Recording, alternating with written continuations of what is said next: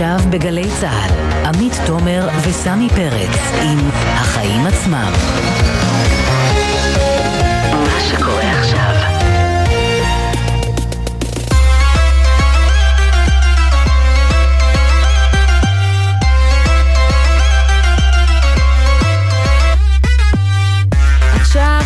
וארבע דקות, אתם על החיים עצמם, התוכנית הכלכלית-חברתית של גלי צה"ל. אני עמי תומר, וכאן איתי באולפן סמי פרץ, מה העניינים סמי? אה, בסדר, האמת שהשבוע הזה נראה מאוד מעניין, כל המפלגות מספרות לנו מה הם ייתנו לנו לאחר הבחירות, אבל המציאות היא שצריך לא רק לתת, אלא גם לקחת כדי לממן את כל הטוב הזה. במידה ומקיימים. במידה ומקיימים, אז אה, דבר אחד שחייבים לקיים אותו, כי כבר יש הסכם, זה הסכם המורים, שהוא מחייב קיצוץ רוחבי של 4.5 מיליארד שקלים בכל משרדי הממשלה. שבוע לפני בחירות, לכי תמצאי שרים שיתמכו בעניין הזה. כן, אז נעסוק בנושא הזה תכף עם שניים, שר הבריאות ניצן הורוביץ, שכבר הודיע שהתנגד לקיצוץ האפשרי, ועם גל הרשקוביץ, שהיה הממונה על התקציבים באוצר, לו יש עמדה קצת אחרת. חוץ מזה נדבר תכף על הפיטורים בהייטק שממשיכים.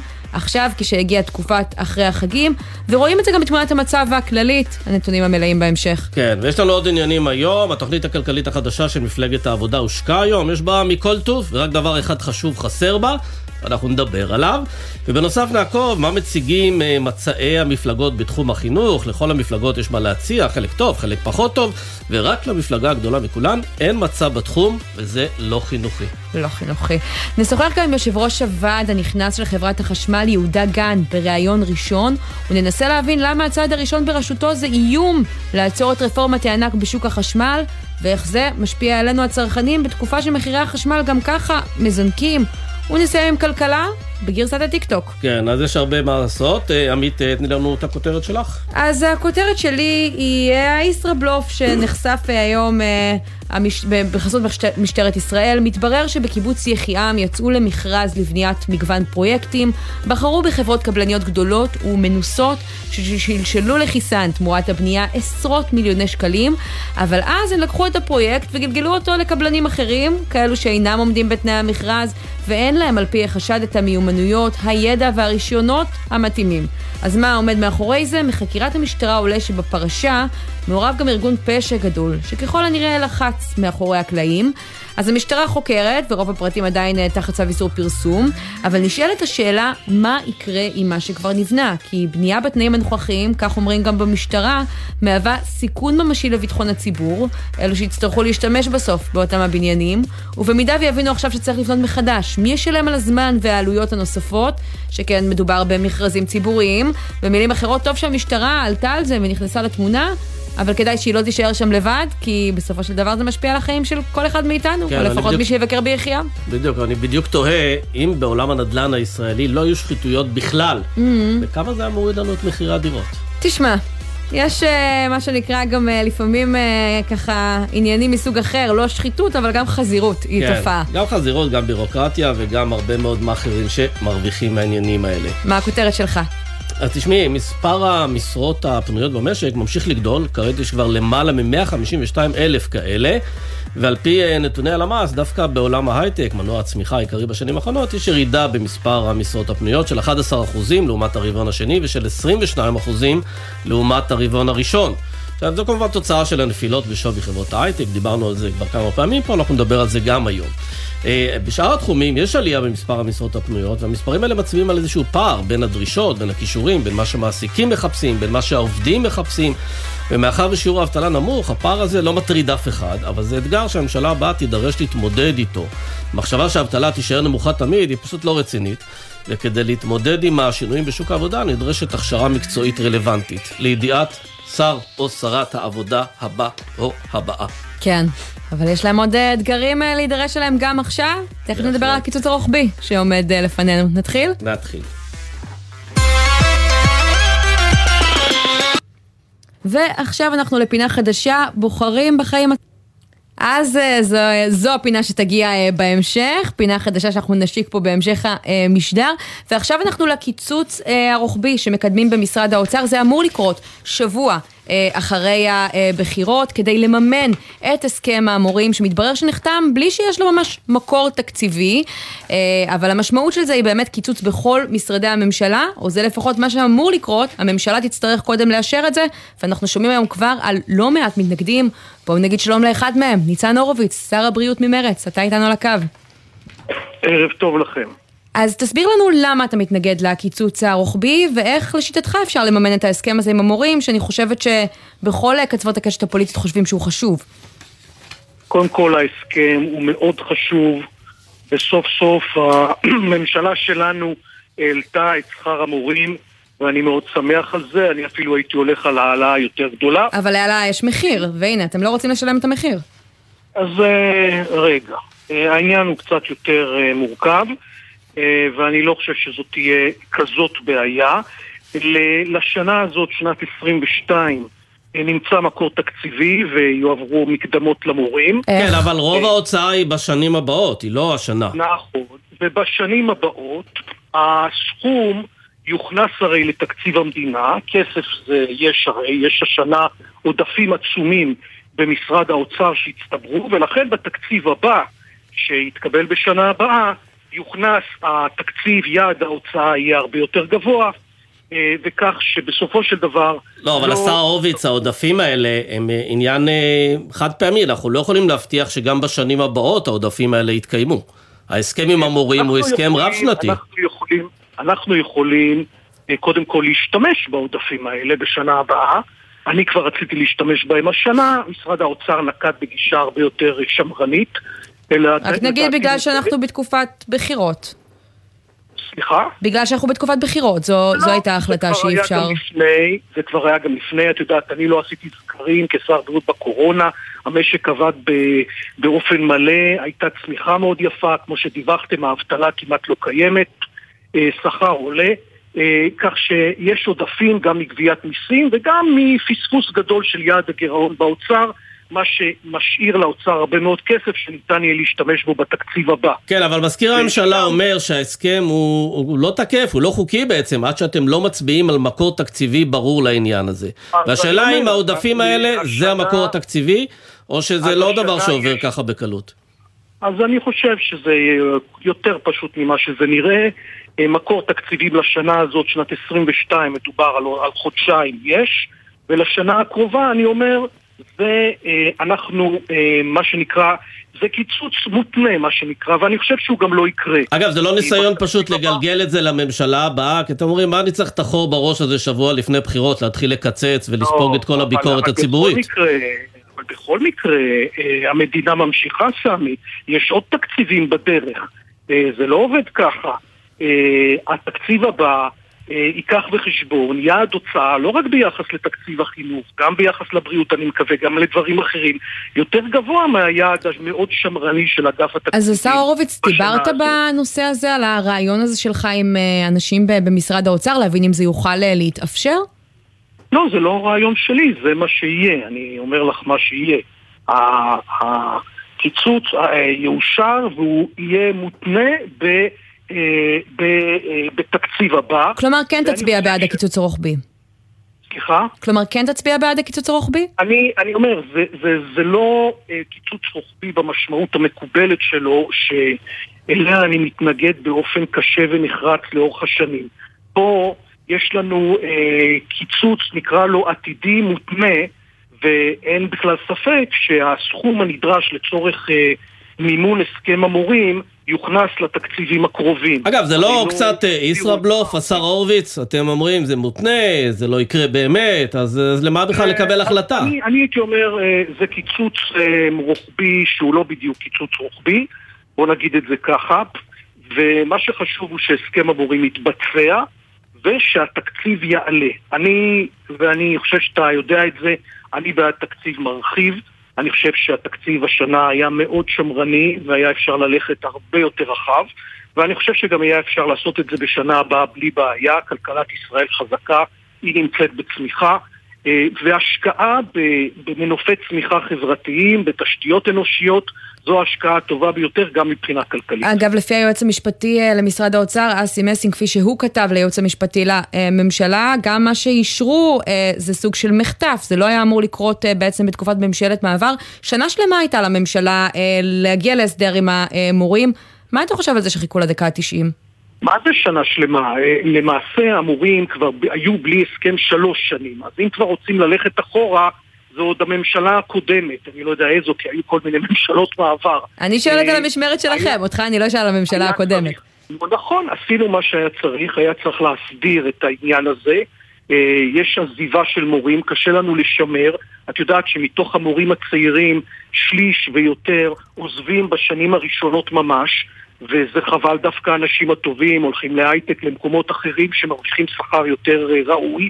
והיה צריך לטפל בזה. לא, לא, אין ספק שהיה צריך לטפל בזה, וטוב שעשו את ההסכם הזה, אבל אני רק מזכיר לך שבא, אה, שבשנה הקרובה, כבר בינואר, ההסתדרות כבר מכינה את כל התותחים שלה, אה, הולכים להיות עוד הרבה מאוד הסכמי שכר במגזר הציבורי, במשרד האוצר מעריכים את העלות שלהם, סדר גודל של 40 מיליארד שקלים, וזה אומר שעוד כל אותם עודפים שאתה מתאר אותם, הם לא באמת קיימים, כי אתה צריך למצוא מקורות אה, לתוספות הרבה יותר משמעותיות ממה שניתנו עד היום למורים. העודפים שקיימים הם יותר מהסכום שציינת, ויהיו עוד יותר, אוקיי? וזה בדיוק בכסף הזה צריך להשתמש ולא צריך לאגור אותו. גם ככה, אה, המשימה שלנו היא להרחיב את התקציב. היחס חוב תוצר בישראל הוא מהנמוכים במדינות המתפתחות. אין לנו שום בעיה לעשות הרחבה תקציבית, אין שום בעיה להגדיל גירעון, גירעון הוא מכשיר לגיטימי לצמיחה כלכלית, אנחנו לא עושים בו שימוש, להפך, mm. אנחנו מתוך איזשהו קיבעון, שאני חושב עבד עליו הקלח, שום מדינה כבר לא נוהגת כך חוץ מאגף התקציבים בירושלים, רק מנסים להפחית את יעד הגירעון. השנה... אז לא מדויק, אתה מדבר לא כמו חבר באופוזיציה, אתם אה, הייתם בממשלה, מרץ בממשלה הנוכחית, וזו המדיניות שהתוויתם. אני התנגדתי ואני אמרתי שצריך אה, להגדיל את הגירעון. הם... אה, אה, חשבו אחרת. לא, העניין הוא שכשמדברים היום בעולם על הגדלת גירעון, אז מדברים על זה לצורך השקעה בתשתיות. כלומר, אם זה דברים כן. שבאמת נושאי פירות וצמיחה עתידית, אז שווה לעשות את זה. אבל אם הכל הולך למשכורות, זה לא בדיוק מחולל צמיחה. קודם כל, אה, חינוך טוב זה מחולל הצמיחה וזו התשתית הכי טובה שיכולה להיות לך. זה מה שמכשיר את הדור הבא אה, להיות אה, עובדים אה, מתקדמים, מכשיר מדענים, מכשיר את כל ה... כן, רק שעוד לא הוכח הקשר בין תוספות שכר ובין חינוך טוב, אבל זה כבר אולי נושא לדיון אחר. תראה, בוא, אני חושב שכן יש קשר בין שכר ראוי לבין מורה טוב. כי במצב כזה, במיוחד של השוק הנוכחי, שיש כזה ביקוש לעובדים, אתה חייב להבין שאקדמאי, שהוא בן אדם משכיל, mm. עם כישורים, אה, יש לו ברירות, הוא לא חייב אה, להיתקע באיזה שכר והעבודה בהוראה היא עבודה קשה. לכן העלאת שכר היא חיונית. ואני רוצה להגיד לכם עוד דבר, עמית וסמי. השנה, וזה הציבור לא הפנים, הגירעון הוא שלילי. יש יותר הכנסות מאשר הוצאות לממשלה, משום שמשרד האוצר פספס את יעד הגירעון בתחילת השנה, ולכן... אני חושבת שהציבור הפנים את זה, אולי הממשלה הנוכחית במדיניות שלה לא ממש הפנימה את זה, אבל אה, השר הורוביץ, אני רוצה לנצל את זה שאתה איתנו לשאול אותך על עוד עניין אה, אחד, פרשת... אני חושב שהתחזית הייתה פשוט שמרנית מדי. אגב, בכל העולם אני חושב שלא צפו שמשבר הקורונה יסתיים בצורה כזו, ושהצמיחה תתחדש בצורה כל כך מהירה, אבל זה כבר באמת אה, נושא אחר. נעבור רק לנושא הבא, עמית. כן, פרשת העוברים באסותא, רצינו לשאול, כי משרד הבריאות בראשותך בדק ומצא ליקויים במחלקה מעבר נכון. למקרה הספציפי, וזה מצטרף לבדיקות ש... שהראו שלא קיים קשר גנטי עם ההורים שבמחלקה חשבו בתחילה שהם הביולוגיים. האם לאור נכון. זה יש חשש שהעובר הזה הוא לא היחיד שהוחלף? אנחנו בודקים כדי לוודא שקודם כל זה באמת המצב, שאין מקרים נוספים, ושטעות כזאת לא תתרחש שוב, זה הרי טרגדיה קשה מאוד. הדוח שגיבשנו במשרד הבריאות כולל ממצאים לא פשוטים, ולכן אה, עשו את המרכזים רפואיים, זומנה לשימוע. שיארך בקרוב. כן, אבל למרות זאת השימוע יארך בקרוב ובינתיים המחלקה עדיין פועלת, אתה לא חושב שעד שתקבלו החלטות לא, בנושא רגע, המחדל הבא כבר יתרחש שם? רגע, רגע, אנחנו uh, כבר uh, אסרנו על קבלת uh, מטופלים חדשים. מה שפועל, היקף הפעילות קודם כל ירד, מה שהוריד שם את הלחץ, זה מטופלים שכבר הם בתהליך. אבל חדשים לא מתקבלים שם. במקביל מינינו צוות מומחים חיצוני, בלתי תלוי ש, של רופאים מומחים, שייתן לנו גם המלצות מערכתיות. ופה אני רוצה להגיד אמירה. Mm. 80% מטיפולי אה, הפוריות בישראל נעשים במוסדות פרטיים, גם אסותא הוא בית חולים פרטי. והדבר הזה יכול שמביא לליקויים מסוימים. ואנחנו גם נבדוק את ההיבט הזה. כלומר, okay? אוקיי? תבדקו בתי חולים נוספים מלבד אסותא, בתקווה לעלות על זה בפעם הבאה, לפני שיקרה אירוע מצער כזה. אם צריך לשנות את הנהלים, נשנה. אם צריך לנקוט בצעדים בגלל אי קיום נהלים קיימים, ננקוט. ואני רוצה להגיד שנלקחה בחשבון האפשרות גם לסגירה חלקית או מלאה של היחידה הזו, אם הממצאים יצביעו על כך. אנחנו נעשה כל מה שצריך. שר הבריאות ניצן הורוביץ, תודה רבה שהיית איתנו. תודה רבה לכם, ערב טוב. זהו, ואנחנו עם גל הרשקוביץ, בעלים של חברת סיטרין, ולשעבר ממונה על התקציבים במשרד האוצר. שלום גל. ערב טוב. אז אומר השר הורוביץ, הקופה מלאה, מפוצצת במזומנים, מה הבעיה לאשר פה אה, מה שרוצים ובלי קיצוצים רוחביים? יש פה שתי שאלות אה, נפרדות. שאלה ראשונה, מה המדיניות הפיסקלית, התקציבית של ישראל צריכה להיות? האם היא צריכה להיות בכיוון של חוב? אה, 60 אחוז, 50 אחוז, 70 אחוז? אה, האם היא צריכה להיות ברמות יותר גבוהות? אלו שאלות תקציביות ברמת המקרו שהממשלה החליטה לגביהן. וזה מה שהיא החליטה, זה אומר שבתקופות טובות, כמו שהיינו יציאה ממשבר, יציאה מהקורונה, זאת בדיוק התקופה, אתה יודע, מה שאומרים בשבע שנים הטובות, שדווקא אתה רוצה כן להקטין את החוב, כדי שבתקופה קשה, כמו שהייתה לנו, לא מזמן בקורונה, שם אתה בוודאי רוצה, לא רוצה להעלות מיסים, לא רוצה לעשות מדיניות של קיצוצים. לא, אבל מצד שני, תיקח בחשבון שבקורונה באמת אה, הרבה מאוד עובדים במגזר הציבורי, השכר שלהם מוקפא, הייתה אינפלציה, ויש פה הרבה מאוד דרישות שמחכות בקנה. אז אה, נכון שהייתה תקופה טובה, אבל חלקה גם קשור לעובדה שהייתה הקפאת שכר במגזר הציבורי. כן, אני אומר אה, שני דברים. פעם אחת, כאשר יש עודפים בתקציב המדינה ומיד עולה הטענה בוא נתחיל לחלק, נכון אה, סמי? כי יש עודפים. תראה, mm-hmm. אה, יש לנו עודף במקום גירעון, כי יש מחזור עסקים גבוה, כיוון שלמעשה התחזיות גבייה, הגבייה בפועל יותר גבוהות מהתחזיות. לכאורה זה נשמע טבעי. אלא מאי? כאשר יש את, התקופה הזאת, שיש עודפים, יש יותר עודפי גבייה המדיניות הנכונה היא לתת לגירעון לרדת, כן, לא, לא לעשות כלום, לתת החוק. אגב, זו הדילמה הקלאסית של משרד האוצר. הם תמיד, במשרד האוצר, ואתה מכיר את זה טוב, גל, תמיד אה, שרים יבואו ויגידו הקופה מלאה ויש הכנסות ממיסים והכלכלה פורחת, ואז כשיבואו עם אה, תביעות שכר והעלאות שכר, יגידו מצבנו חמור ואנחנו עלולים להידרדר. אבל תגיד, מה ששר אה, הבריאות... רק שאשים את המשפט, יקרו שני דברים. פעם אחת... אתה לא יודע בדיוק, ובטח לא במסגרת של תקציב, ששם אתה רוצה גם לקבוע סדרי עדיפויות נכונים, שהכסף ילך למקומות הנכונים, שתורמי צמיחה, תורמי צמצום פערים, לתשתיות, לתחבורה, למס הכנסה שלילי, ולא לתוספות שכר, בוודאי לא לתוספות שכר שגם מחולקות לא תמיד למי שיותר צריך אותם, זה דבר ראשון. ודבר שני, תמיד צריך לזכור שלצד תקופות uh, טובות, תמיד ישנם גם משברים ותקופות גרועות, כמו משבר עולמי שיש, עלול מאוד, בעבר גם השפיע עלינו, כמו משברים ביטחוניים, וכמו משברים כמו שראינו משבר הקורונה. דווקא בתקופה כזאת, יכול להיות שאתה נמצא בחוב יותר נמוך, אתה מבין שאתה יכול גם להרשות לעצמך להגדיל אותו יותר בקלות ולא לנקוט במדיניות מרסנת שהיא לא נכונה, גם בצד השני היא לא נכונה, בטח בתקופת משבר. ולכן אני חושב שבסך הכל המדיניות שבאה וקבעה רמת חוב סבירה בעיניי, כאשר, כאשר ישנם עודפים הולכים להורדת החוב, וכאשר ישנם אה, אה, משברים, מגדילים את החוב עם מדיניות נכונה mm. ומאוזנת. ותגיד, אם אה, באמת נלך לתרחיש הזה ונקצץ חמישה מיליארד שקלים כמעט ממשרדי הממשלה בלי להשתמש בעודפים, מה המשמעות של זה אה, על התקציב? כלומר, זה, זה משהו שאפשר ככה לקצץ קצת בשומנים, או שיהיה פה ממש פגיעה בשירותים חיוניים? לא, אני חושב שהארבעה וחצי מיליארד צריך לעשות טיפה סדר. יש, כמובן, כמו שכולם מכירים ויודעים, ברמה שנתית, תקציב עובד שנתית, יש את המגבלה השנתית. אסור להוציא יותר מסכום מסוים בשנה מסוימת. נגיד בשנת 2022. פה הסיפור הוא שונה. כיוון שבמסגרת הכללים הנכונים שהאוצר קבע, mm-hmm. הוא רצה גם למנוע מצב שעושים הסכמים ארוכי טווח, כמו כרטיס אשראי כזה שאת עושה ואת עושה... Yeah. תפרוס לי את זה, נכון? כן, שאף אחד לא רואה את זה. מחוץ לשנת התקציב, מצוין, אפשר לעשות הסכמים והתחייבויות מחוץ לשנת התקציב. ואז מה שיקרה, הממשלה, לא משנה איזה ממשלה, היא תגיע בעוד שנה-שנתיים, ופתאום היא תפגוש מבול של התחייבויות שיתנגשו עם הכללים הפיסקליים של תקרת ההוצאה, וזה דיון אחר.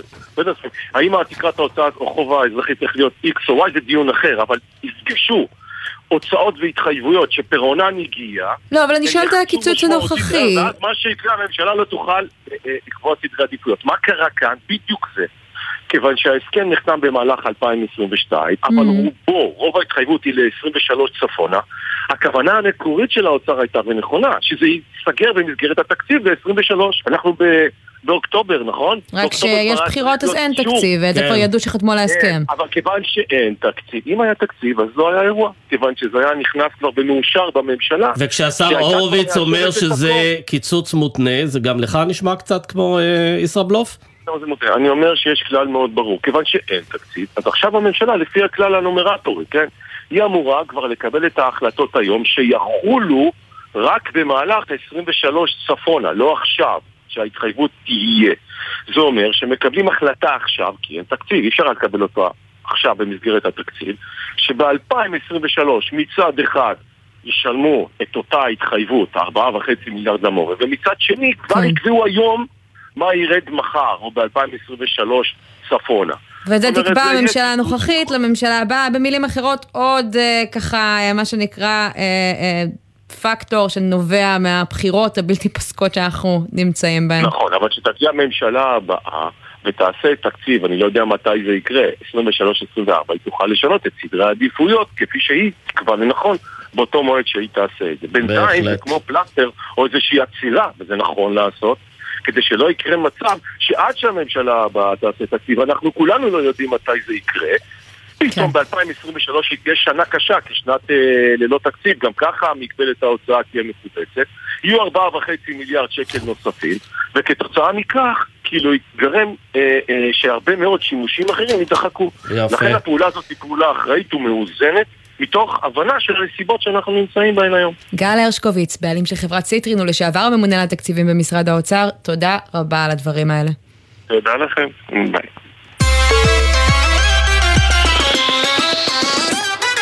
שבוע לבחירות, ומפלגת העבודה משיקה היום תוכנית כלכלית. אגב, לא ברור לי למה דווקא היום, אי אפשר לתת את זה לפני שבועיים. שם, כן, כן. מה נזכרתם ברגע האחרון? אז באמת אולי נפנה את השאלה הזאת לחברת הכנסת נעמה לזימי, ממפלגת העבודה. שלום, למה רק עכשיו?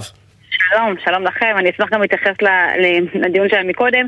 אה, לא רק עכשיו, פשוט במשך אה, כחודשיים ישבנו עם מיטב המומחים בכל התחומים כדי לבנות את התוכניות, אה, מתוכנית לביטחון תזונתי ועד תוכנית לחקלאות ותוכנית לשוויון מגדרי, זכויות לקהילה הגאה, וכן, גם תוכנית ליוקר המחיה ותוכנית כלכלית חברתית. ואתה יודע, בימים שבהם הכל ספין אחד גדול וקמפיין ויח"צ, יש גם מפלגה שהשיקה מצע עם 25 תוכניות, ואני מאוד גאה בזה. אבל למה בשבוע האחרון? למה לא לפני חודש? כדי שאפשר יהיה לדון בזה, לנהל לזה דיון ציבורי, אולי מפלגות אחרות היו מגיבות לזה, זה נשמע כאילו זה ממש ברגע האחרון. לא, לא ברגע האחרון, חלק הרגע כבר פורסם לפני uh, כשבועיים, זה העדכון, ובעצם השקת התוכנית היא מה שבאמת uh, פורסם היום כמו שצריך. אבל התוכניות האלה במשך כחודשיים ישבנו עם כולם, אני נגיד ישבתי על תוכנית הדיור, נפגשתי עם uh, uh, לא מעט מומחים, uh, התוכנית למשפחות צעירות, בעצם המכלול של התוכנית הכלכלית היא כמה תוכניות יחד, כי בסוף מה לעשות יוקר המחיה זה תולדה של כמה דברים משותפים, ולא רק של פירוק מונופולים וריכוזיות במשק. אז תכף נרד לפרטים של התוכנית, אבל אני אגיד לך מה הבעיה הכללית שלי איתה, חוץ מכמה שהיא אה, תעלה, שזה נראה לי באמת אה, סכומים אדירים, אפילו מעבר למקורות התקציביים הדי מפליגים ששמתם שם, אבל בעיקר אנחנו מסתכלים על הרבה מהסעיפים, אם זה חינוך חינם, אם זה העלאה מפליגה של שכר המינימום, אם זה תחבורה ציבורית בשבת שדיברתם עליה, אה, ועוד, הכל דברים שכבר היו במצע הקודם שלכם. חוסך למשק. כן. ערב הבחירות האחרונות, עכשיו הגעתם לממשלה בשנה האחרונה לתפקידים די משמעותיים, ולא הצלחתם להוציא את זה לפועל. נכון. אז איך אתם מצפים שמי שמתלבט במי לבחור, יאמין להבטחות האלה? קודם כל, מי שמתלבט מקבל מפלגה שמציעה רעיון, ואומרת מה הקורפוס שלה ואיפה היא רואה את המציאות הישראלית ולא מצליחה להפוך אותו למציאות. לא, רגע, אני אומרת, החובה שלנו היא גם להגיד לציבור מה אנחנו רוצים לעשות, איפה אנחנו עומדים ביחס לכל... אנחנו לא אה, בנימין נתניהו, אה, תלמידו של מילטון פרידמן, נעמה, חברת הכנסת לזימי? רגע, התקטעת לנו, אז אה, אולי כדאי שתשפרי טיפה את הקו. אמרת מילטון פרידמן ואז השיחה השתבשה. לא, אמרתי, ראית? אין, זה פשוט אה, ממש...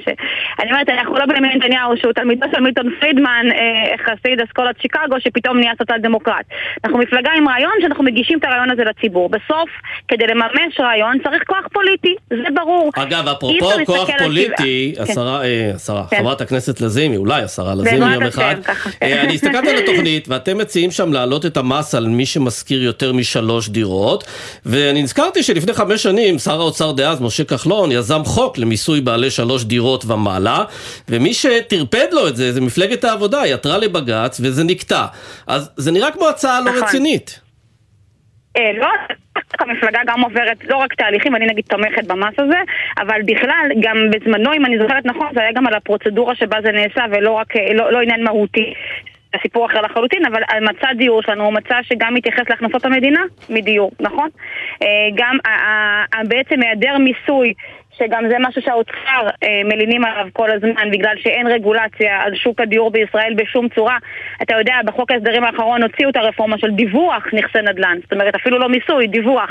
אה, ברגע האחרון אנחנו לא יודעים מי יוציא, אבל אתה יודע, אבל יצאה אה, זה משהו שמייצר גם הפסדים למדינה. אגב, ראיתי במצע שלכם שגנבתם משהו מיאיר לפיד. כן. אתם מציעים אה, מה? לבנות 150 אלף דירות להשכרה, זה מופיע במצע שלו כבר עשר שנים. יותר בעיה ו... שיש החלטת ממשלה כן. כזאת מ-2013. ולמרות שיש לו הרבה יותר אה, כוח פוליטי מכם, זה לא קרה, אז למה שאתם תקדמו את זה? קודם כל מצוין שיש עוד מפלגות, שזה בסוף אנחנו, אמרתי, ישבנו עם מיטב המומחים וגיבשנו תוכנית. אני מאוד מאמינה בשכירות לארוכת טווח. פעם בחוק ההסדרים האחרון אני חברת כספים נאבקתי לשיפור הרפורמה של השכירות המוסדית, אפשר לראות את זה בכל דיוני ועדת הכספים. אבל לכן אני שואלת באמת, תסבירי לי, באיזה תרחיש יהיה לכם כוח יותר, פוליטי יותר גדול מזה שאתם אה, בעד זה ובממשלה, והמפלגה הכי גדולה אה, בגוש שלכם בממשלה, שהייתה גם בראש הממשלה מספר חודשים, זה מפלגתו של יאיר לפיד, כולכם תומכים בזה. ועדיין הדבר הזה לא יתממש, אז מה, מה צריך לקרות כדי שזה יקרה? קודם כל צריך באמת ללחוץ אותם. אנחנו לא החזקנו בתיק והבינוי. אני כן חושבת שבהסכמים הקואליציוניים האלה אנחנו נדע לדרוש הרבה יותר דברים קונקרטיים. שחייב לממש, בטח מול משבר הדיור, משבר שיכול להיות מנוהל מחר בבוקר, המדינה מחזיקה בבעלות של 93% מהקרקע, אם היא אולי יכולה, אני יכולה אולי להסכים על הורדת מחירי הקרקע, זה גם מופיע במצע, אבל כן לחייב בכל פרויקט ממשלתי דיור בר השגה ודיור ציבורי.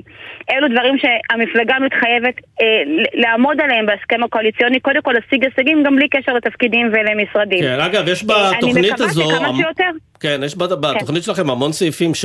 שעולים המון כסף, העלאת קצבאות הזקנה, ביטוח סיעודי חינם, הנחת תרופות. גם פה יאיר לפיד אה, הוציא תוכנית, לא, לא, לא, בסדר, רגע, רגע, שנייה, שנייה, רק כן. נשלים את כן, כן. השאלה, חינוך חינם לגילאי 0-3, הוספת תקנים וכולי, והשאלה היא, עשיתם איזה חישוב, כמה יעלה כל התענוג הזה? מה תג המחיר של התוכנית הכלכלית שלכם? אה, גם לפני התקציב הקודם, אנחנו נגיד ביקשנו לקצבאות זקנה תוספת, החישוב שהיה לזה אה, בחישוב הכלכלי גם אה, אה, עוד מפלגות ביקשו את זה, היה כשני מיליארד ש"ח בשנה. לא, לא, אני מדבר על כל התוכנית. כל התוכנית. בזמנו אני זוכר שלי יחימוביץ' פרסמה תוכנית כלכלית, היא נתנה לה תג מחיר, נדמה לי שזה היה 120 או 150 מיליארד שקל, כמובן ששום דבר לא יצא, אבל, אבל עדיין, אתה, זה נראה יותר רציני כשאתה בא ואתה אומר, אני גם יודע כמה זה עולה, כל מה שאני דורש. לא, אני אגיד לך יותר מזה למה, כי גם אנחנו מציעים כל מיני חלופות אה, שאמורות להכניס כסף. למשל, למשל אה, מיסוי נדל"ן אה, וסוגיות נוספות, ובסופו של דבר, הרי לא כל התוכנית הולכת להיות ממומשת מחר בבוקר. אז תג המחיר בסוף יהיה על הנקודות שעליהן אנחנו אה, אה, נצליח להסכמה אה, בהסכמים הקואליציוניים. יהיה תג מחיר כלשהו. אנחנו מאמינים בהרחבה תקציבית כדי לשקם את המערכות, הייתי איתך בפאנל השבוע, אמרתי את זה, המדינה לא יכולה להמשיך להתנהל בצורה הזו שהיא צורה, אופן מייבש בעצם, אה, אה, ש... המערכות כולן גם בקריסה וגם המציאות הכלכלית החברתית מחייבת okay. אוקיי. מעשה. אנחנו רואים את זה גם עם הסיפור של המורות עכשיו והקיצוץ הרוחבי. אה, אגב, אפרופו כן. הכללים הפיסקליים, כמו כלל ההוצאה, אה, למרות שהנה, אתם כן רוצים אה, להשתמש בכל העודפים במסגרת התוכנית הכלכלית שלכם, 35 מיליארד שקלים, זה לא כל כך שונה בסופו של דבר מלקצץ. נכון, התשתיות הפיזיות בישראל שהן במצב לא פשוט, הם יכולים, זה לגמרי המקום שבו עודפי גבייה יכולים לשמש, אוקיי. אבל תראו רק את הדוגמה הזו. עכשיו יש הסכם שכר שאנחנו, שמ-2018 נאבקים עליו. כל השנה אנחנו יודעים עליו, אנחנו יודעים שהאוצר גם שמר כסף בצד להסכם הזה. איפה זה? למה לקצץ בשירותים החברתיים? כן. חברת הכנסת נעמה לזימי, כן. מפלגת העבודה. תודה רבה שדיברת איתנו. תודה רבה לכם. תודה. תודה. ועכשיו אנחנו לפינה חדשה, בוחרים בחיים עצמם. בשבוע הקרוב נעשה בכל יום זום אין על תחום אחר שנוגע לחיים של כל אחד מאיתנו, ונבין איך הפוליטיקאים מכל קצוות הקשת הפוליטית מתכוונים לטפל בו, או לפחות מבטיחים לטפל בו. והיום, חינוך. את הבטחת הבחירות לחינוך חינם מגיל אפס בטוח כבר שמעתם, אבל הבעיות במערכת החינוך ממש לא מסתכמות בגילאי אפס עד שלוש. אז אנחנו עם יובל מילר, כתבתנו לענייני חינוך. שלום. שלום עמית וסמי, אז אה, כן, באמת האתגרים במערכת גדולים, אה, ולראיה העיצומים עליהם הכריז יושב ראש ארגון המורים רן ארז, שהתרחשו ממש הבוקר בתיכונים, וזה ממש שבועות ספורים בלבד אחרי מאבק המורים ביסודיים. אז אה, כשהנושא כל כך בוער, לא פלא שרבות מהמפלגות נדרשות לנושא התנאים של המורים, וגם התלמידים. ניתן לראות כמעט בכל המצעים את נושא קידום האוטונומיה למנהלים. אה, בישראל ביתנו למשל גם מבטיחים להגביר את העצמאות הניהולית במערכת החינוך, לרבות העסקה בחוזים אישיים, כפי שממש ראינו בדיונים האחרונים על הסכם השכר מול הסתדרות המורים, אה, חיזוק מעמדם של המורים הצעירים, סינכרון ימי החופשה והבטחה מעניינת, מניעת זליגת תכנים אנטי-ישראליים ממערכת החינוך הפלסטינית למערכת החינוך הישראלית. במפלגת ש"ס, יש עתיד ובמחנה הממלכתי מדגישים את החשיבות בשינוי דרמטי באופן הלמידה וקידום רפורמה כללית במערכת אה, על מנת להכין את התלמידים באמת לאקדמיה אה, ולהתאים את אופן הלמידה למאה ה-21. ואם אה, באמת מדברים על שכר עם כל המאבקים האחרונים, כן. כמעט בכל המצעים שבדקנו מתייחסים לשיפור מעמד המורה ושכרו. ואם מתייחסים מהצד השני של המתרס, להורים מבטיחות רבות מהמפלגות הקלת נטל תשלומי ההורים עד לכדי uh, סבסוד מלא. כן, ויש עוד תחום שרבות מהמפלגות מדברות עליו, זה נושא החינוך המיוחד, עוד נושא שעלה לכותרות ממש לאחרונה. נכון, סמי. אז באמת במפלגת ש"ס, יש עתיד אה, ובמפלגת העבודה מבטיחים לשנות את חוק החינוך המיוחד ואת רפורמת השילוב, שאפשר להגיד אה, שנחלה כישלון כמעט לכל הדעות. נכון לרגע זה ישנם ילדים שעד היום נמצאים בבית, עמית. אנחנו מדברים עכשיו כחודשיים מאז שנפתחה שנת הלימודים, ועדיין לילדים אין סייעות, או מסגרת שתעניק להם את הטיפול הכי מתאים ונכון עבורם. אז זה בתקווה יטופל בממשלה הבאה, כי ההבטחות באמת רבות. אה, עוד אה, נושא שעורר הרבה מחלוקת בממשלה אה, הנוכחית, לימודי ליבה, מה מבטיחים בגזרה הזאת? אז במרץ שואפים להגדיר מחדש את תחומי הליבה, ולפקח על הוראתם בכל בתי הספר. וגם להפסיק את פעילותן של בנות השירות הלאומי במסגרת עמותות אידיאולוגיות בבתי הספר. במפלגת ש"ס מבטיחים להשאיר את מקצועות הליבה מהיסודי עד לחטיבות הביניים, ובין השאר גם אה, מבטיחים להגדיל את התקציב לחינוך החרדי, שאיפה שראינו גם אה, בסקירה שעשינו ביהדות התורה, בעוצמה יהודית תפעלו ויקדמו במערכת החינוך חיזוק והטמעת הזהות היהודית, לימודי תנ"ך ומסורת כחלק בלתי נפרד מתוכנית הלימודים, ואם נסתכל מהצד השני של המפה, בחד"ש מבקשים, מבקשים ללמד את הנרטיב הפלסטיני בתוכניות הלימוד הרשמיות, ובין השאר להקים גם אוניברסיטה ערבית. ויש כאלה שלא מבטיחים שום דבר בתחום החינוך? תגלי לנו מי אלה. אז כן, האמת שממפלגת הליכוד לא שיתפו אותנו בתוכניות שלהם בתחום החינוך, אה, מלבד הבטחה כמובן אה, לחינוך חינם מגיל אפס. אה, מפלגת הבית היהודי, גם כן לא קיבלנו תגובה, אבל זה סיומו של סיקור החינוך במצעי המפלגות. כן, הבטחות רבות. מעניין אגב שהמפלגה הכי גדולה mm-hmm. לא נותנת לנו כלום, והמפלגות הקטנות, שאתה לא יודע כמה השפעה תהיה להן, אה, נותנות מצעים יותר מפורטים. בהחלט, ונראה מה יתקיים. יובל מילר, כתבתנו לענייני חינוך. תודה רבה. תודה רבה.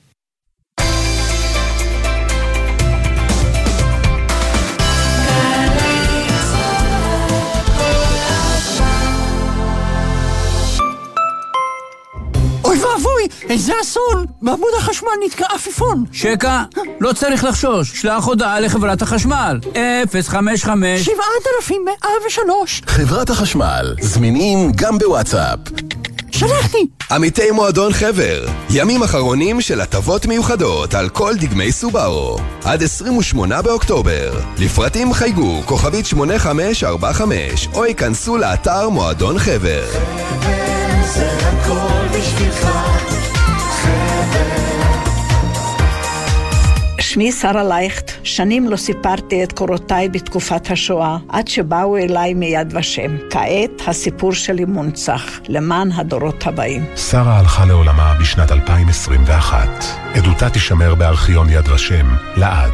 לתיאום צילום עדות בבית הניצול, התקשרו 02-644-3888. בשנה הקרובה אתם עומדים לשמוע הרבה... יש! וגם... אני לא מאמינה! ולא מעט... זכינו! 30 אלף, כן, 30 אלף זכאים, יזכו השנה להגשים חלום ולזכות בדירה בהנחה בהגרלות של משרד הבינוי והשיכון ורשות מקרקעי ישראל. אז בהנחה שאין לכם דירה ובהנחה שאתם זוג נשוי או רווקים בני 35 ומעלה, יש לכם סיכוי לזכות בדירה בהנחה. חפשו ברשת דירה בהנחה, תקווה לדירה במרחק הגרלה, כפוף לתקנון. סלח לי, אתה מה זה מוכר לי? תגיד, אתה בא הנה הרבה. בשנים האחרונות הגענו להצביע הרבה פעמים. נדמה לנו שהקלפי כבר מזהה אותנו. רובכם יודעים כבר עכשיו היכן תצביעו ב-1 בנובמבר. אבל אם אתם לא ממש זוכרים, או שבשבילכם זו הפעם הראשונה, היכנסו לאתר משרד הפנים, בררו את כתובת הקלפי ובואו להצביע. הקלפי שלכם כבר מחכה. אני לגמרי מחכה לזה. מוגש מטעם משרד הפנים. עכשיו בגלי צה"ל, עמית תומר וסמי פרץ עם החיים עצמם. חזרנו ועכשיו אנחנו לגל הפיטורים בהייטק. עוד חברות מודיעות היום למעל 100 עובדים במצטבר שהם יצטרכו לחפש עבודה אחרת, אבל מתברר שזאת נהיית משימה לא פשוטה. מנתוני הלשכה המרכזית לסטטיסטיקה עולה כי תוך חצי שנה מספר המשרות הפנויות צנח בהייטק ב-22 אחוזים. ומנגד מספר המתכנתים המובטלים בעלייה חמישה אחוזים יותר תוך חודש. אז בואו נגיד שלום למי שאמור למצוא להם עבודה. דוקטור אופיר פינטו, שלום. שלום, ערב טוב. סמנכ"ל המחקר והתכנון בשירות התעסוקה. אה, אופיר, אנחנו רואים שזה קורה אה, ואפילו אה, אולי ככה דרמטי יותר ממה שזה נשמע, כי זה קורה בניגוד למגמה הכללית במשק, נכון? אז קודם כל נכון, יש קצת אה, אה, עלייה במספר דורשי העבודה, גם ביחס לחודש שעבר, גם ביחס לרבעון הראשון, אם אנחנו מנסים להשוות את זה לנתונים של הלמ"ס. אה, עדיין אה, כמות האנשים אה, שהם אה, יוצאי הייטק, עובדים ב, כמפתחי תוכנה בשירות תעסוקה, עדיין הוא נמוך בערך... על כמה אנשים אנחנו מדברים, סדר גודל? אנחנו אצלנו, המספר של אה, דורשי עבודה הוא 2,500 אה, דורשי עבודה מפתחי תוכנה שרשומים היום. בתחילת השנה המספר עמד על 2,100. אה, היום כמות המשרות הפנויות לפי הלמ"ס, אם מסתכלים על ה... פרסום שלהם זה 9,500. מי שרשום אצלכם, רק נגיד, זה אומר שהוא כבר אחרי התקופה שהוא לא זכאי אולי לדמי אבטלה, או כן זכאי, כלומר הוא ממש כבר ניסה לחפש עבודה, לא הצליח, מקבל אבטלה בינתיים, וצריך שיעזרו לו למצוא משרה, נכון? או בתהליכים. אז אצלנו, אצלנו נמצא הרבה פעמים כשהוא כבר תובע אבטלה, יש גם אנשים שהם לא תובעי אבטלה והם רשומים אצלנו, על פי רוב אם הוא פוטר אז הוא זכאי מהיום הראשון אה, של הפיטורים שלו לתבוע דמי אבטלה, ולכן אה, סיכוי סביר שהוא אה, רשום אצלנו, אם הוא יתפטר... רגע, אבל אם, ה... זהו, אבל אם היחס הוא על כל מפוטר הייטק, שיש כמעט ארבע משרות, או קצת פחות מארבע משרות, מה קורה כשאתם מציעים עבודה למישהו והוא לא רוצה לקבל אותה? איך מתמודדים עם זה? אז בואו רגע בשביל שנשים את זה, שירות תעסוקה בסוף המיקוד שלו הוא פחות בלהציע אה, משרות ב, אה, לאותם אנשים, אנחנו, המיקוד הגדול שלנו הוא דווקא באנשים שמתקשים לחפש עבודה בעצמם, האנשים האלה הם אנשים קצת יותר דיגיטליים שהסיכוי שלהם למצוא עבודה לבד הוא קצת יותר גבוה, אנחנו, כן יש אנשים מסוימים, מקומות מסוימים שאנחנו מציעים להם, אבל על פי רוב אנחנו לא רואים אנשים שלא רוצים לקבל משרה ושוב פעם, כשאנחנו מסתכלים על התמונה הכללית... אה, אבל אתם לא רואים כי אתם, אתה אומר, פחות מנסים. שוב שוב? אתה אומר שאתם לא רואים כי אתם פחות מנסים מראש למצוא להם משרות, כי הם אלה שמסתדרים כן, לא, יותר אנחנו... לבד, לשיטתך. נכון, אבל אנחנו גם פחות רואים, הסיפור הוא שעדיין, כמו שסמי אמר לפני רגע, כמות המשרות הפנויות ביחס לאנשים שמחפשי עבודה הוא גבוה פי ארבע. אז התחלנו את השנה עם מספר שהוא גבוה פי חמש. זה הופך את המצב ממצוין או מעולה פלוס למעולה כן, בלבד. מהצד זה השני, עדיין לא אותם אה, טובי אבטלה, מתכנתים, אני מניחה משתכרים שכר אה, יחסית גבוה בעבודה הקודמת שלהם, בהייטק, משאר האוכלוסייה. האם זה לא אה, מייקר את אה, תשלומי דמי האבטלה שמשלמים אה, מטעם המדינה? לתשלומי דמי האבטלה יש איזשהו גג מסוים, אה, תשלומי דמי האבטלה מכוסים פלוס מינוס עד אה, גובה של עשרת אלפים שקלים, אז בן אדם שישתכר אה, שכר גבוה מזה, אז הוא, הדמי, השכר שלו לא מבוטח לדמי האבטלה.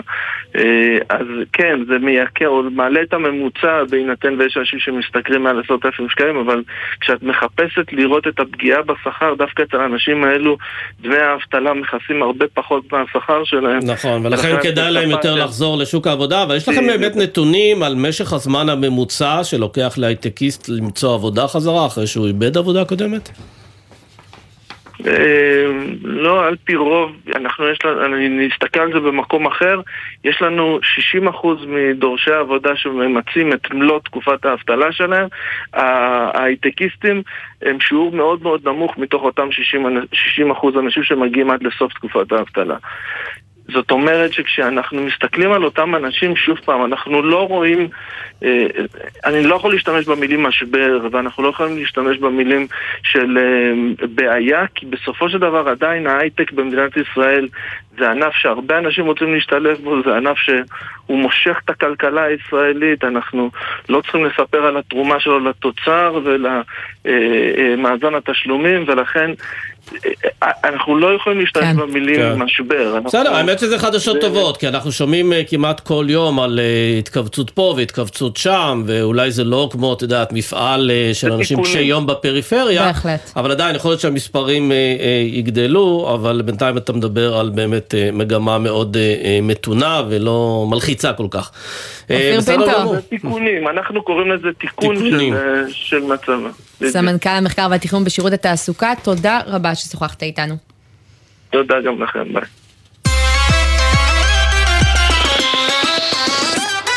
ועכשיו אנחנו להסכם הגז עם אה, לבנון. אחרי מסע ארוך מסינגפור ואיומים בלתי פוסקים מצד לבנון, חברת אנרג'יאן מתחילה היום להפיק גז טבעי ממאגר אה, כריש ברקע של ההסכם. מה המשמעויות של הצעד הזה? בואו נגיד שלום אה, לכתבתנו לענייני אנרגיה, אילי קרן, שלום. כן, שלום. אז באמת משרד האנרגיה אישר היום לחברת אנרג'יאן, חברה אה, בריטית אה, אה, שמחזיקה במאגר כריש, להתחיל להפיק ממנו את הגז הטבעי. כמו שהזכרתם, בדרך היו לא מעט עיכובים, האסדה התעכבה, ההגעה של האסדה התעכבה בגלל משבר הקורונה, היא הגיעה... מאסיה לפני חמישה חודשים, אחרי שהתמקמה אה, כ-80 קילומטרים מול חופי ישראל, התחלנו לשמוע איומים מכיוון צפון, ארגון חיזבאללה החל לשלט, לשגר אה, מל"טים אה, לעבר האסדה, והמצב הביטחוני באזור מאוד מאוד התחמם, אחר כך הגענו לכיוון של הסכם, וזה כמובן יצר פה אצלנו אה, לא מעט סערות פוליטיות. ככל הנראה בימים הקרובים מתקיים טקס החתימה על הסכם הגבול הימי עם לבנון. שזה בעצם אמור להוות את החותמת הסופית בעניין הזה. חשוב להגיד ככה כמה פרטים יבשים, למאגר הזה יש פוטנציאל גבוה להפקת גז, אמורים להימצא בו כ-46 BCM, שככה אה, כדי לסבר את האוזן, כל המשק הישראלי אה, צורך 12 BCM אה, בשנה, שזה Mhm. כמעט אה, פי 4 מכל מה שמדינת ישראל צורכת בשנה. אה, הגז שנמצא שם לא אמור אה, להגיע בעיקרון אה, למצרים, בירדן, ויש כבר הסכמים אה, חתומים של חברת אנרג'יון עם החברות, אבל כן אנחנו אה, אולי... כל הסחורה אה, נמכרה כבר?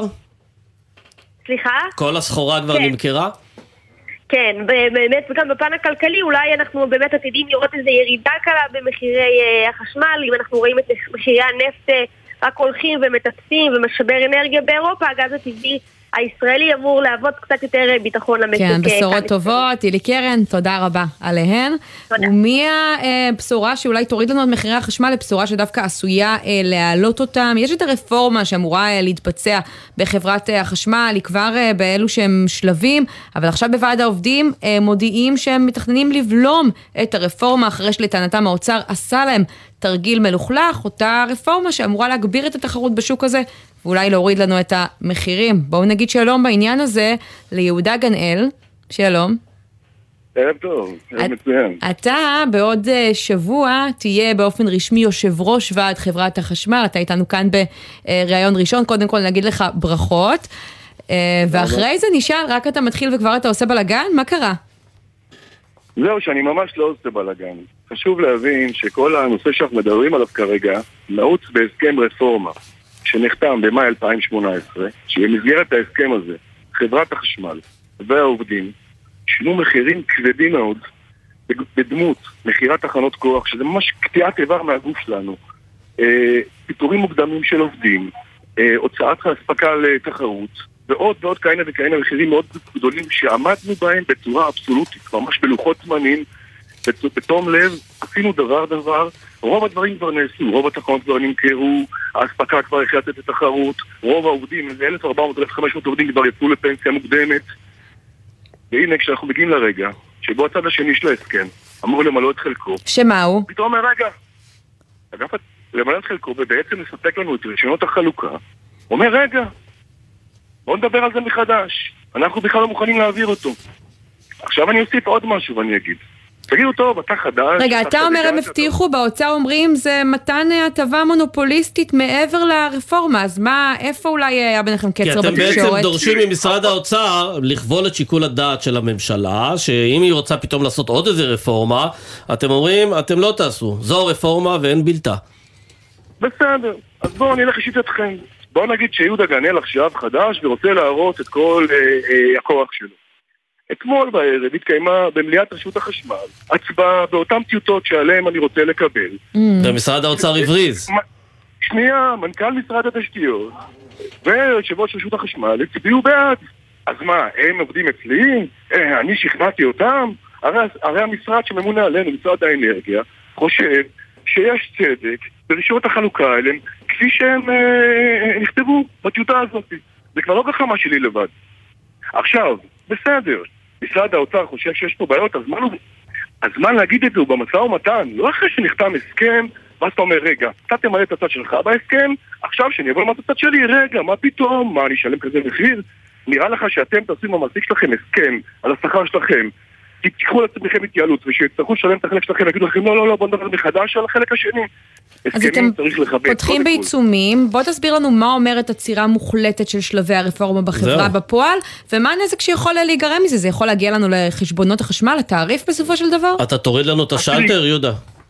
אז תראה, בדיוק, קודם כל חשוב לי להבהיר שאין לנו שום כוונה להחשיך אף בית בישראל, כי שמעתי כמה דברים כאלה. אין לנו שום כוונה כזאת, קודם כל. משהעברנו את זאת, אני אגיד לכם משהו נוסף אבל. אנחנו בהחלט מתכוונים לא להוציא את תחנת הכוח אשכול באשדוד למכירה. וההרפתקה הזאת, שאגף... מתי זה אמור לקרות לפי הרפורמה? ביוני 23. עכשיו, ההרפתקה הזאת, שמשרד התקציבים מעוניין להוציא את כל משק האנרגיה אליה על גחמות אישיות ותרגילים מלוכלכים וניסיונות מצליח, יגרמו לזה שמיליארדים רבים ממכירת תחנת הכוח אשכול שהיו אמורים להגיע לתעריף, לא יגיעו שמה, ואני לא יודע על מי זה יתגלגל, אני מתאר לעצמי שחלק מזה גם על הצרכנים, אבל שאף אחד לא יבוא אלינו בטענות. איך זה יתגלגל לצרכנים? כי אנחנו בסך הכל רוצים לקיים את ההסכמים, סליחה? איך זה יתגלגל לצרכנים? חלק ממכירת, מה, מה, מהכסף שהתקבל בגין מכירת תחנות הכוח אשכול אמור לבטא טיפוי בהורדת תעריף החשמל. Mm. אם היא לא תימכר, אז החלק הזה, הדלתא הזאת, לא תשפיע על ירידת מחירי התעריף. אנחנו לא רוצים שזה יקרה.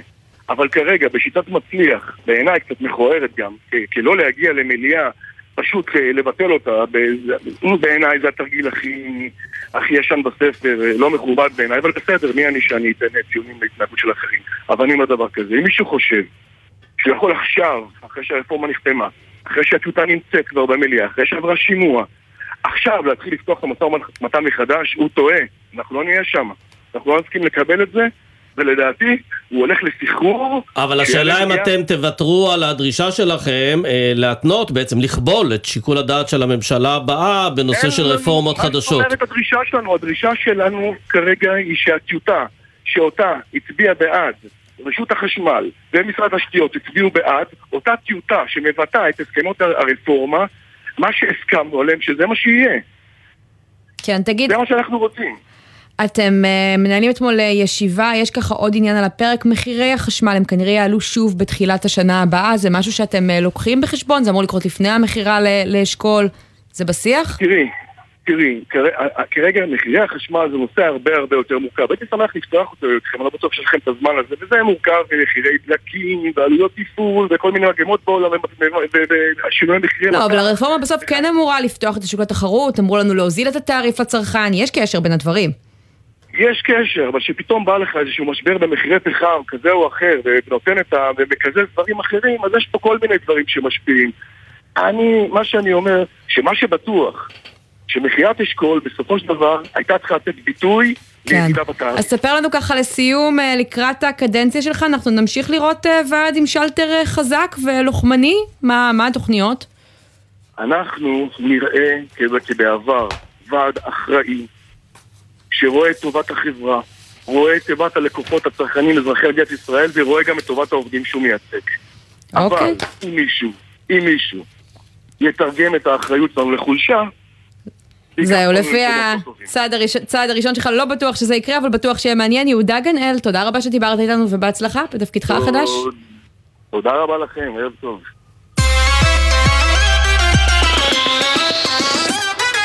אנחנו מסיימים עם כלכלה בסגנון טיק טוק. מחקר חדש מראה שיותר מרבע מהצעירים צורכים את החדשות בטיק טוק. תשמעו קטע. מה זה מדד תשומות הבנייה ולמה כל מי שקונה דירה מקבלן חייב להכיר אותו? מדד תשומות הבנייה הוא מדד ישראלי שמודד את התייקרות חומרי הבנייה. כשרוכשים דירה מקבלן, מחיר הדירה צמוד למדד תשומות הבנייה. זה קורה בגלל שתוך כדי הבנייה חומרי הבנייה מתייקרים לקבלן והוא רוצה לגלגל את העלויות האלה על רוכשי הדירות. כן, אז זה מתוך הטיקטוק, וככה בעצם אה, יש אנשים שמנגישים אה, לישראלים צעירים יותר, אלו שאולי צורכים את החדשות לפי המחקר הזה, בעיקר שם את החדשות הכלכליות, כולל את המושגים המסובכים. בוא נגיד שלום לכל מאחורי הסרטון ששמענו, תום אייזן, שלום. אהלן, ערב טוב. אתה יועץ משכנתאות ובעל עמוד הטיקטוק חיטוב כלכלי. מתי פתחת טיקטוק? אני פתחתי טיק טוק במרץ 2020, ממש בפרוץ הקורונה. אפשר לשאול בן כמה אתה? אני בן 37. Mm, יחסית צעיר, אבל לפני המחקר... אתה הכי אה, זקן בטיקטוק, טוב. אני הייתי כשהתחלתי בין המבוגרים בטיקטוק, ממש צחקו עליי שם, אבל היום, לפי הנתונים, מעל 50% מהגולשים בטיקטוק הם מעל גיל 30. אז היום אני כבר בממוצע. כן, אבל כשמדברים באמת על עניינים כלכליים, אז אם באמת יש שם הרבה מאוד ילדים, נערים, נערות, השאלה אם אה, תחומים כאלה, מדד תשומות הבנייה, משכנתאות, דירות, מכוניות, אין להם את, ה, את ההון הדרוש בכלל להתמודד עם, אה, עם אה, מוצרי צריכה כל כך יקרים, אז אולי זה לא בזבוז קצת של משאבים? אז תשמע, אני כשהתחלתי לדבר על נושאים כלכליים בטיקטוק, באמת כיוונתי לבני נוער. אני רציתי לפנות לבני נוער. אבל למה שבני נוער שהם- יתעניינו למשל במדד תשומות הבנייה כשהם כל כך רחוקים מלקנות דירה, יותר אפילו מהישראלי הממוצע? אולי כדי שיהיה להם על מה לדבר עם ההורים. אז זה נכון מאוד. שתדעו שבהתחלה דיברתי על נושאים מאוד פשוטים, למה לפתוח חשבון בנק, מה זה כרטיסי אשראי, מה זה תזרים מזומנים וכל Mm. מיני דברים כאלה. ולאט לאט התחלתי לנסות גם דברים שקשורים לנדל"ן, וראיתי שהעניין עולה, ואגב, כן, יש הסרטון לזה קהל? כמה אנשים נגיד צפו בסרטון הזה? הסרטון של מדד תשומות הבנייה הגיע למעל 60 אלף צופים. לא רע. לא רע, הוא סרט... זה נחשב מאוד מצליח. אה, יש סרטונים שהגיעו גם קרוב כן, ספר לנו אה, ככה 200,000. לסיום, כי המוזיקה מבשרת שנגמר לנו הזמן, מה מה. עושים שונה כשמדברים אה, לקהל אה, בטיקטוק על פני אה, אנשים שאתה אולי מדבר איתם במסגרת העבודה שלך? אז לטיקטוק יש שפה משלו, צריך לדבר מאוד מהר, מאוד ענייני. צריך בשתי שניות ראשונות לתפוס את התשומת לב של הגולש, שהוא לא יגלול הלאה, ולדבר אה, בשאיפה מתחת ל-15 שניות. הנה, עשית את זה ב-15 שניות. תום אייזן, יועץ משכנתאות ובעל עמוד הטיקטוק חיטוב כלכלי, אתה כבר מיומן, תודה רבה. תודה רבה לכם, ערב טוב. ונגיד תודה לעורך שלנו, בן נצר, הוא חזר אלינו אחרי חופשה אה, ארוכה, טוב שהוא איתנו, תמר ברקאי ולירון מטלון הפיקו, על הביצוע הטכני הייתה גאיה קפלן, עורכת הדיגיטל היא יוליה אמיר, ומיד אחרינו תהיה פה נורית קנטי עם 360 אה, ביום. אנחנו נהיה כאן גם מחר, אני עמי תומר, סמי פרץ, תודה רבה. תודה רבה גם לך. ותצטרפו אלינו גם מחר, ביי ביי. בחסות הפניקס סמארט, המעניקה עד 45% הנחה בביטוח המקיף. כוכבית 5432, או חפשו הפניקס סמארט בגוגל. כפוף לתקנון המבצע, הפניקס חברה לביטוח בע"מ. בחסות אוטודיפו, המציעה מצברים לרכב עד השעה תשע בערב בסניפי הרשת, כולל התקנה חינם. כי כדי להחליף מצבר, לא צריך להחליף לשעות עבודה יותר נוחות. אוטודיפו.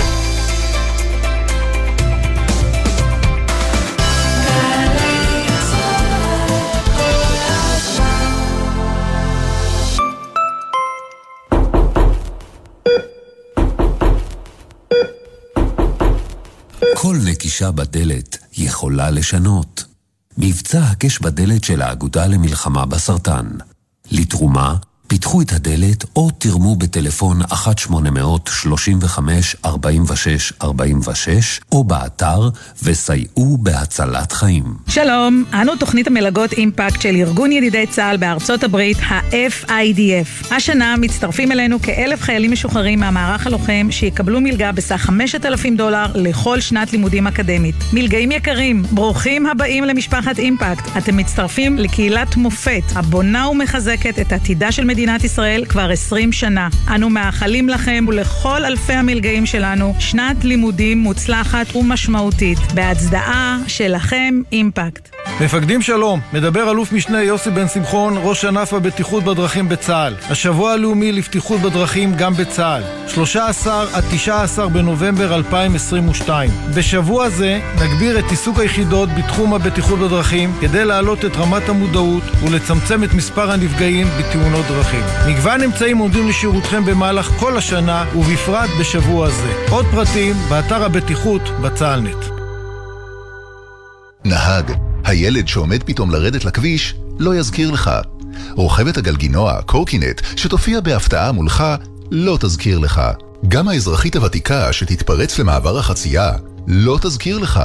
אבל אנחנו נזכיר לך, כשאתה נוהג עשרה קמ"ש פחות, אתה עדיין יכול להגיב בזמן על סכנות ולהציל חיים. זכרו, עשרה קמ"ש פחות, פי שניים סיכוי לחיות. מחויבים לאנשים שבדרך עם הרלב"ד.